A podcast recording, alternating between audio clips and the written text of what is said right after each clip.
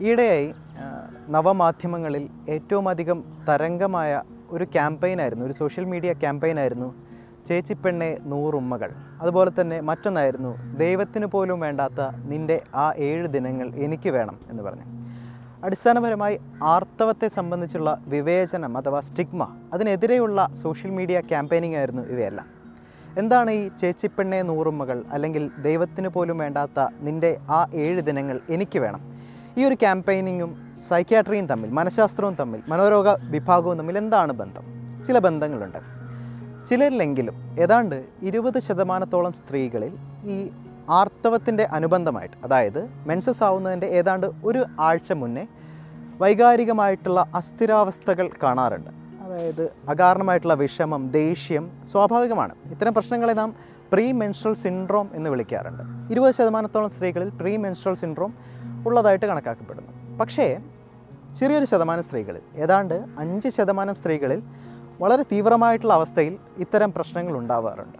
അത്തരം പ്രശ്നത്തെ ഒരുമിച്ച് ചേർത്ത് വിളിക്കുന്ന പേരാണ് പ്രീ മെൻസ്ട്രൽ ഡിസ്ഫോറിക് ഡിസോർഡർ എന്നുള്ളത്. അതായത് ആർത്തവത്തിന്റെ ഏതാണ്ട് ഒരാഴ്ച മുൻപ് ഇത്തരത്തിലുള്ള പ്രശ്നങ്ങൾ ആരംഭിക്കുകയായി. വൈകാരികമായിട്ടുള്ള അസ്ഥിരാവസ്ഥകൾ അതികഠിനമായിട്ടുള്ള വിഷാദം അനുഭവപ്പെടുന്നു അതികഠിനമായിട്ടുള്ള ഉത്കണ്ഠ അനുഭവപ്പെടുന്നു ഒന്നിലും ഒരു താല്പര്യമില്ലാത്ത അവസ്ഥ എല്ലാത്തിനോടും എന്തിനോടും പെട്ടെന്ന് ദേഷ്യം വരുന്ന അവസ്ഥ അങ്ങനെ ആകെ മൊത്തം ഇമോഷണലി ടർബുലന്റ് ആയിട്ടുള്ള ഒരു അവസ്ഥയിലേക്ക് സ്ത്രീകൾ എത്തുകയാണ്. ഇത് മാത്രമല്ല ഈ അവസ്ഥയിൽ ഉറക്കം ശരിയാവുന്നില്ല ഒന്നിലും ശ്രദ്ധിക്കാൻ പറ്റാത്ത ഒരവസ്ഥയുണ്ടാകും വിശപ്പിന്റെ കാര്യത്തിൽ കാതലായിട്ടുള്ള വ്യത്യാസങ്ങളുണ്ടാവും. ആ സമയത്ത് ഒരുപാട് വലിച്ചുവാരി ഭക്ഷണം കഴിക്കാൻ തോന്നും.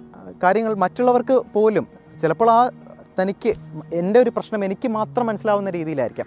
സബ്ജക്റ്റീവ് ഫീലിംഗ് എന്ന് പറയും. പക്ഷേ മറ്റുള്ളവർക്ക് കൂടി മനസ്സിലാവുന്ന തരത്തിൽ തനിക്കും മറ്റുള്ളവർക്കും തന്റെ പ്രിയപ്പെട്ടവർക്കും ബുദ്ധിമുട്ടുണ്ടാക്കുന്ന തരത്തിലേക്ക് ഗുരുതരമായിട്ടുള്ള പ്രശ്നങ്ങൾ ചില സ്ത്രീകളിലെങ്കിലും അഞ്ച് ശതമാനം സ്ത്രീകളിൽ ഇത്തരത്തിലുള്ള പ്രശ്നങ്ങൾ ഉണ്ടാവാറുണ്ട് എന്നാണ് പറയുന്നത്. പലപ്പോഴും ഇതിനെ നിസാരവൽക്കരിക്കപ്പെടുന്നു. അല്ലെങ്കിൽ ഇത് കുഴപ്പമില്ല. അത് പ്രീ മെൻസ്ട്രൽ സിൻഡ്രോമാണ് വളരെ അത് അതിന്റെ വഴിക്ക് വരും പോകും എന്നുള്ള രീതിയിൽ എഴുതി തള്ളപ്പെടുകയാണ് ചെയ്യുന്നത്. പക്ഷേ ഗുരുതരമായിട്ടുള്ള പ്രശ്നങ്ങൾ ചില ശതമാനം സ്ത്രീകൾ ഇതുണ്ടാക്കാം അപ്പോൾ ഈ കാര്യം ചികിത്സ വേണ്ടുന്ന ഒരു പ്രശ്നമാണ് എന്നുള്ള തിരിച്ചറിവ് വളരെ ചുരുക്കം ആൾക്കാർക്കേ ഉണ്ടാവുള്ളൂ.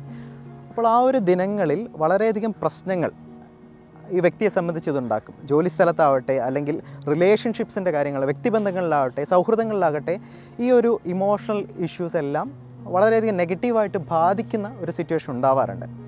പക്ഷേ ഇത് ഒരു അസുഖമാണെന്നുള്ള തിരിച്ചറിവ് വളരെ ചുരുക്കം ചില വ്യക്തികൾക്ക് ഉണ്ടാവുകയും ചെയ്യുന്നു.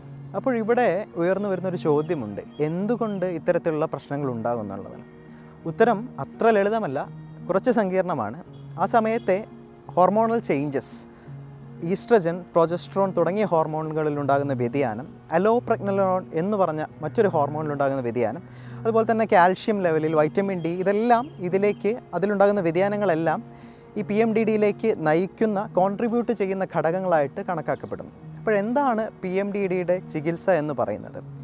സ്വാഭാവികമായിട്ടും ചെറിയ തോതിലുള്ളതാണെങ്കിൽ അത് ചിട്ടയായ വ്യായാമം അല്ലെങ്കിൽ നിദ്രാശുചിത്വം ഇത്തരത്തിലുള്ള കാര്യങ്ങൾ ചെയ്യുന്നത് വഴി ഒരു പരിധിവരെ ഇത് നിയന്ത്രിച്ച് നിയന്ത്രിക്കാൻ സാധിക്കുന്നതാണ്. പക്ഷേ ചിലരിലെങ്കിലും അതിനപ്പുറമുള്ള മരുന്ന് ചികിത്സ ആവശ്യമായി വന്നേക്കാം. അത്തരം സാഹചര്യങ്ങളിലാണ് എസ് എസ് ആർ ഐസ് അല്ലെങ്കിൽ ആന്റി ഡിപ്രസൻസ് എന്ന് പറയുന്ന വിഭാഗത്തിൽപ്പെട്ട മരുന്നുകൾ ചികിത്സയായിട്ട് ആവശ്യം വരാറുണ്ട്.